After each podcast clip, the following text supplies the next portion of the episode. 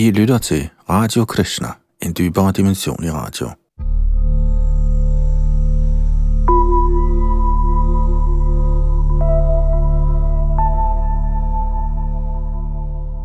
Tiende morgenvandring i bogen Liv kommer fra liv er optaget den 14. maj 1973 i Cheviot Hills Park, Los Angeles. Her bliver Shalila Prabhupada ledsaget af Dr. Singh og andre af sine elever. Her oplæst for Radio Krishna af Yadunandan Das.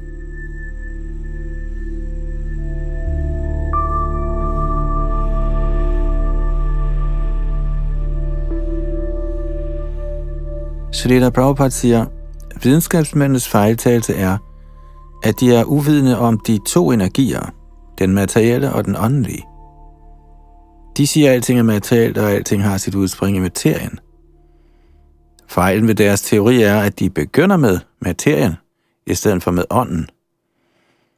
Eftersom materien, stoffet, kommer fra ånd, er alting i en forstand åndeligt. Den åndelige energi er kilden, og kan eksistere uden den materielle energi. Det er korrekt at sige, at mørke begynder med lys. Ikke at lys begynder med mørke. Videnskabsmændene tror, at bevidsthed kommer af materien. I virkeligheden eksisterer bevidsthed altid, men når den dækkes til eller nedværdiges af uvidenhed, er den en form for ubevidsthed.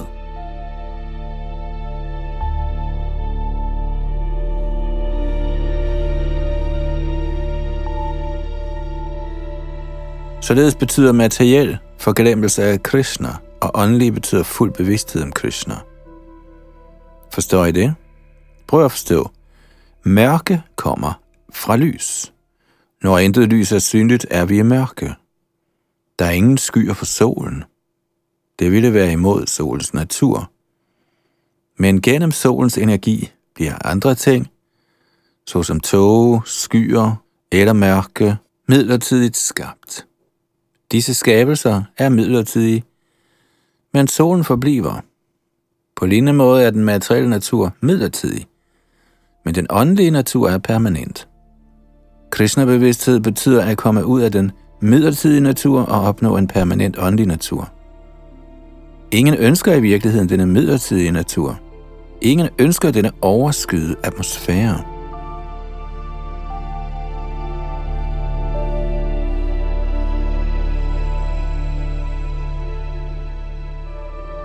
Dr. Singh siger, bliver denne overskyet bevidsthed skabt af åndelig energi?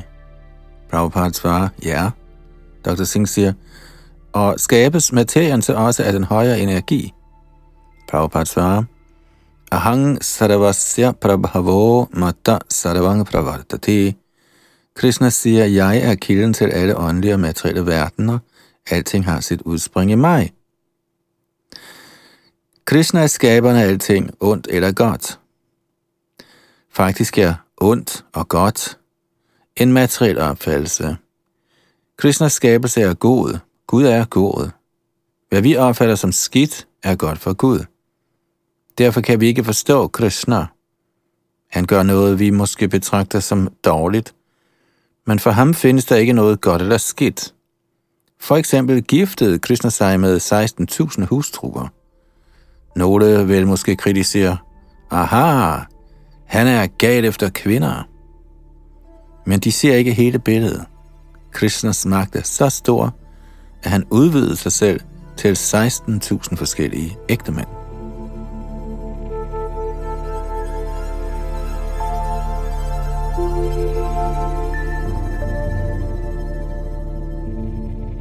Dr. Singh siger, de sagde, at denne tåge af materiel natur er midlertidig, men hvorfor skulle vi bekymre os om at frigøre os for noget forbigående?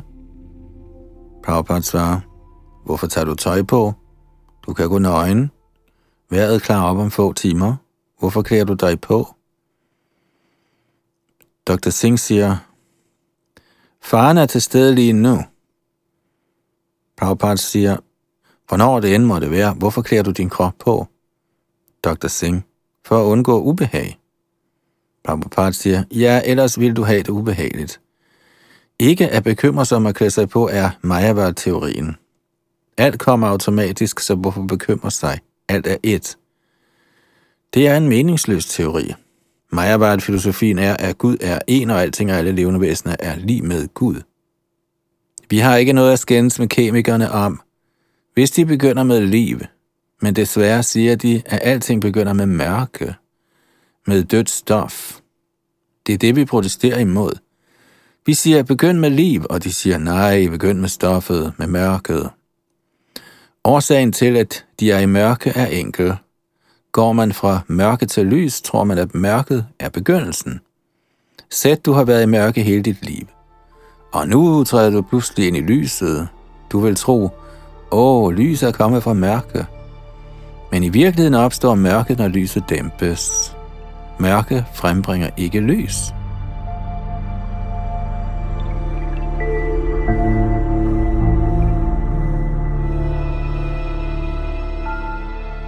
Dr. Singh siger, er mørket afhængig af lyset? Prabhupada siger, ja. Eller med andre ord er der intet mørke i lyset. Når lyset bliver svagt, oplever vi mørke. Når vores åndelige bevidsthed eller vores Krishna-bevidsthed ligeledes svækkes, er vores bevidsthed materiel. Om morgenen vågner vi, og ved dagens ende bliver vi trætte og går i seng. Når livet på en eller anden måde afbrydes, sover vi.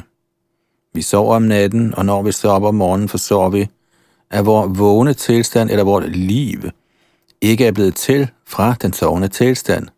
Jeg var i live, selv da jeg sov, og når jeg vågner, er jeg stadig i live. Det bør stå klart. Et barn kommer fra sin mors livmoder. Det tror, at dets liv begyndte fra den dag, det kom ud af livmoderen. Men det er ikke korrekt. I virkeligheden er barnet udødeligt.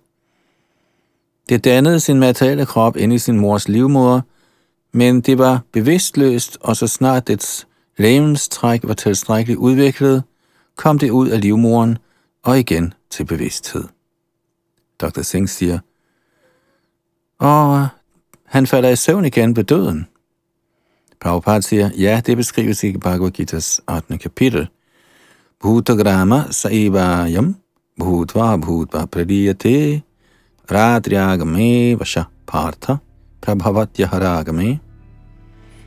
Igen og igen kommer dagen, og denne skare af væsener er aktive, og igen falder natten på O Partha, og de går hjælpeløst til grunde.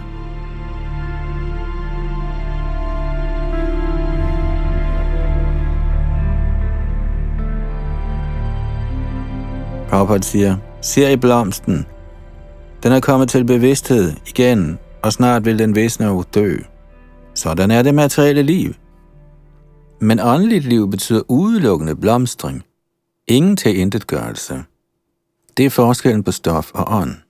Jeg har fået denne krop i overensstemmelse med min bevidsthed i mit sidste liv. Og jeg vil modtage min næste krop i overensstemmelse med min bevidsthed i dette liv. Det bliver også bekræftet i Gita 8. kapitel. Yang yang va bismaran bhavang chajajante kalevram tang tameva iti kaunteya sada tadbhava bhavittaha. Den tilstand, man husker, når man forlader sin krop, opnår man helt sikkert. 6. vers i 8. kapitel. Dr. Singh siger, Shrita Prabhupada, hvis vores næste krop altid opnås i kraft af vores bevidsthed i dette liv, Hvorfor kan jeg da ikke huske mit tidligere liv? Prabhupada siger, Husker du alt det, du gjorde sidste år eller til med i går? Dr. Singh siger, nej. Prabhupada siger, det er din natur, du glemmer. Dr. Singh, visse ting. Prabhupada siger, og nogle glemmer mere end andre. Men vi glemmer alle sammen. Dr. Singh siger, er det et grundlæggende princip i den materielle natur? Prabhupada siger, ja, det er noget i stil med at stjæle. En er lommetyv, og en anden er bankrøver, men begge stjæler de. Dr. Singh siger, når vi drømmer, bliver vi så revet med af de subtile elementer. Prabhupada siger, man rives med af naturen. I Bhagavad Gita siger Krishna, Prakriti Kriyamanani, Gunai Karamani Sarvashaha, Ahankara Vimudhatma, Karataham Itimanyate, under påvirkning af det falske ego tror den forvirrede åndelige sjæl, at han selv er den, der gør ting, der i virkeligheden bliver udført af naturens tre kvaliteter. Vi glemmer vores virkelige identitet, fordi vi står under den materielle naturs magt. Den første lære i åndeligt liv er, at vi ikke er disse kroppe, men evige åndelige sjæle. En gang var du et barn, nu er du en voksen mand. Hvor er din barnekrop? Den eksisterer ikke, men du eksisterer stadig, eftersom du er evig. Den af omstændighederne betingede krop har ændret sig, men du har ikke ændret dig. Det er beviset på evighed. Du husker, at du gjorde visse ting i går og visse ting i dag. Er vi enige eller ej? Du kan ikke sige, at i dag er det den 13. maj 1973. Du kan ikke sige, at i dag er i går. Den 13. var i går. Dagen har skiftet. Men du husker i går, og den erindring er bevis på din evige natur. Kroppen har ændret sig, men du husker det. Derfor er du evig, på trods af, at kroppen er midlertidig. Dette bevis er meget enkelt. Selv et barn kan forstå det. Er det svært at forstå?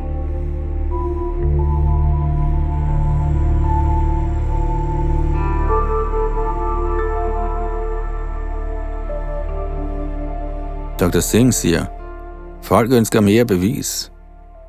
Prabhupada siger, hvad mere behøves? Sjælens evige natur er et simpelt faktum. Jeg er en evig sjæl. Min krop ændrer sig, men jeg ændrer mig ikke.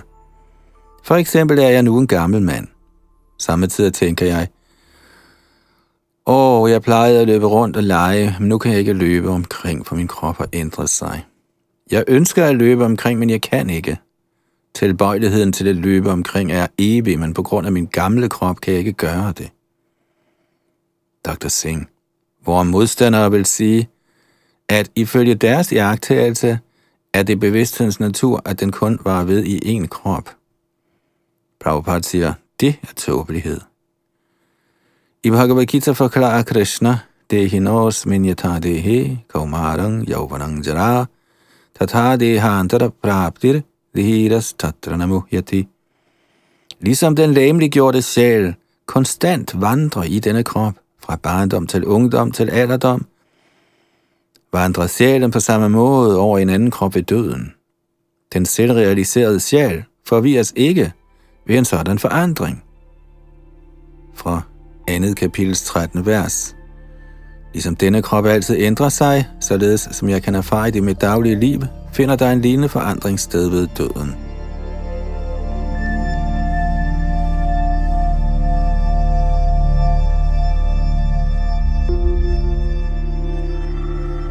Dr. Singh siger, men ifølge videnskabsmændene kan vi egentlig ikke iagtage denne sidste forandring. Prabhupada siger, deres øjne er så mangelfulde, at der er mange, mange ting, de ikke kan jagtage. Deres uvidenhed gør ikke Bhagavad Gita uvidenskabelig.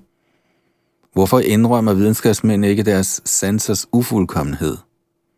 De må først indrømme deres sansers ufuldkommenhed.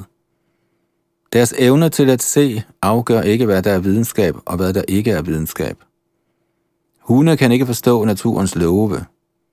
Betyder det, at naturens love ikke eksisterer? Dr. Singh siger, Videnskabsmændene indrømmer faktisk dette, men de siger, at fuldkommenhed opnås gennem objektiv oplysning og erfaring. Prabhupada siger, nej, det er ikke vejen til fuldkommenhed. Ingen kan blive fuldkommen gennem ufuldkommen tænkning.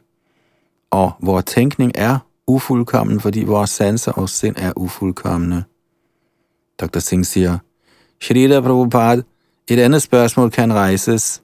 Er det ikke muligt, at sjælen kan acceptere tre, fire eller fem kroppe og derefter dø? Prabhupada siger, man accepterer millioner af kroppe. Jeg siger, at din krop er i dag ikke er den samme som den krop, du havde i går. Så hvis man lever i 100 år, hvor mange gange har man da skiftet krop? Prøv at regne efter. Dr. Singh, 13. Prabhupada siger, hvorfor 13? Dr. Singh siger, lægevidenskaben siger, at samtlige lægemlige celler er udskiftet i løbet af syv år. Prabhupada siger, nej, ikke hvert syvende år. Hvert sekund. Hvert sekund ændres blodlægerne. Er det ikke rigtigt, Dr. Singh? Jo. Prabhupada siger, og så snart blodlægerne ændres, ændrer man sin krop. Dr. Singh siger, kan sjælens udødelighed med et videnskabeligt sprogbrug sammenlignes med energiens bevarelse? Prabhupada siger, der er ikke tale om bevaring af energi, for energi eksisterer altid. Dr. Singh siger, men ifølge videnskabeligt sprogbrug lyder loven om energiens bevarelse, at energien ikke kan skabes eller ødelægges, hvilket betyder, tror jeg, at den er evig. Prabhupada siger, åh oh ja, det indrømmer vi. Krishna er evig, derfor er alle hans energier evige. Dr. Singh siger, er det derfor, at det levende væsen også er evigt? Prabhupada siger, ja, hvis solen er evig, er dens energier, varme og lys også evige. Dr. Singh siger, er følgeslutningen af dette, at liv ikke kan skabes eller tændet gøres? Prabhupada siger, ja, liv er evigt. Det hverken skabes eller tændet gøres. Det bliver kun midlertidigt tildækket. Jeg er evig, men sidste nat var jeg dækket af søvn. Så jeg tænker i vendinger som i går og i dag. Sådan er den materielle verdens betingelser.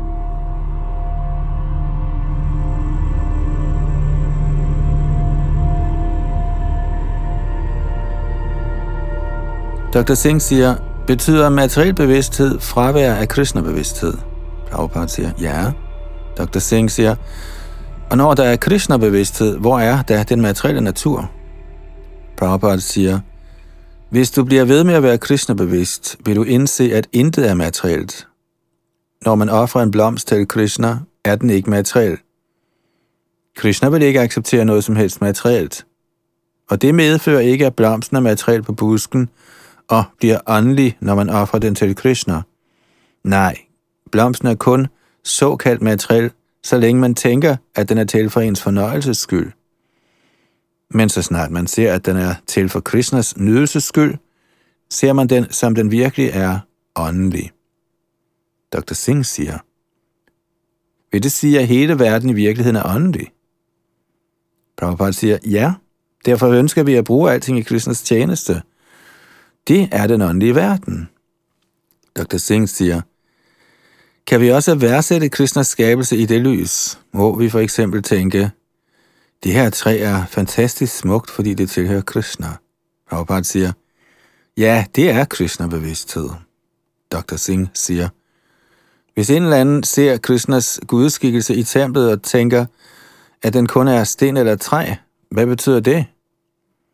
Prabhupada siger, vedkommende er uvidende om kendskærningerne. Hvordan kan gudskikkelsen være materiel? Sten er også Krishnas energi. Ligesom elektricitet findes over det hele, men kun elektrikerne ved, hvordan den skal udvindes, er Krishnas energi overalt, selv i en sten. Men kun hans hengivne ved, hvordan de skal bruge stenen for at kunne værdsætte Krishna. Den hengivne ved, at sten ikke kan eksistere uden Krishna.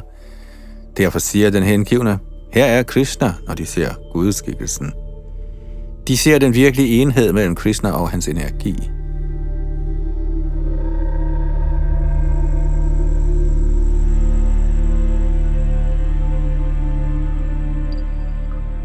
Dr. Singh siger, er det sandt, at Krishna-bevidste personer opfatter Krishna i en almindelig sten, i lige så høj grad som i gudeskikkelsen, der er udhugget i stenen? Prabhupada siger, ja. Dr. Singh siger, lige så meget. Prabhupada, ja, hvorfor ikke? I Gita siger Krishna, Maya tatamidang sarvang jagadabhyaktamurtina matsthani sarvabhutani nachaham te svavastitaha. Det betyder, at Krishnas energi, det vil sige Krishna i hans delvis manifesterede form, gennemtrænger hvert eneste atom i universet. Men hans fulde manifesterede personlige form er til stede i gudskikkelsen, som er formet efter hans retningslinjer. Det er filosofien om samtidig enhed og forskel mellem Gud og hans energier. Når for eksempel solskinnet er i ens værelse, betyder det ikke, at selve solen er inde i ens værelse. Solen og dens adskilte energier i form af varme og lys er et i kvalitet, men forskellige i kvantitet. Dr. Singh siger, men alligevel siger du, at man kan se Krishna en almindelig sten. Prabhupada siger, ja, hvorfor ikke? Vi ser stenen som Krishnas energi. Dr. Singh siger, men kan vi tilbede ham i stenen? Prabhupada siger, vi kan tilbede ham gennem hans energi i stenen, men vi kan ikke tilbede selve stenen som Krishna. Vi kan ikke tilbede denne bænk som Krishna. Men vi kan tilbede alting, fordi vi kan se alting som Krishnas energi. Dette træ er tilbedelsesværdigt, fordi både Krishna og hans energi er tilbedelsesværdige. Men det betyder ikke, at vi tilbeder træet på samme måde, som vi tilbeder Krishnas gudskikkelse i templet. I min barndom lærte mine forældre mig aldrig at spille Krishnas energi. De lærte mig, at hvis selv et lille riskorn sad fast mellem gulvbrædderne, skulle jeg samle det op, før det op til min pande og spise det for at redde det fra at gå til spile. Jeg lærte at se alting i relation til Krishna. Det er Krishna-bevidsthed. Derfor kan vi ikke lide at se noget blive spildt eller misbrugt. Vi lærer vores disciple at bruge alting for Krishna og forstå, at alting er Krishna. Som Krishna siger i Bhagavad Gita, Yo mang pashyati sarvatra sarvang cha mai pashyati tasyahang na pranashyami sachame na pranashyati. For den, som ser mig overalt og ser alting i mig, er jeg aldrig langt væk, og han er heller aldrig langt væk fra mig.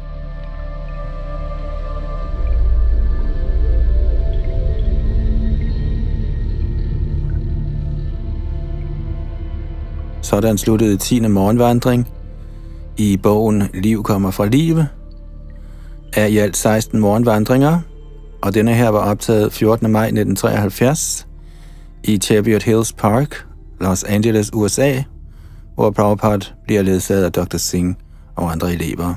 Her oplæst for Radio Krishna af Yadunandan Das. Se mere på krishna.dk og harikrishna.dk.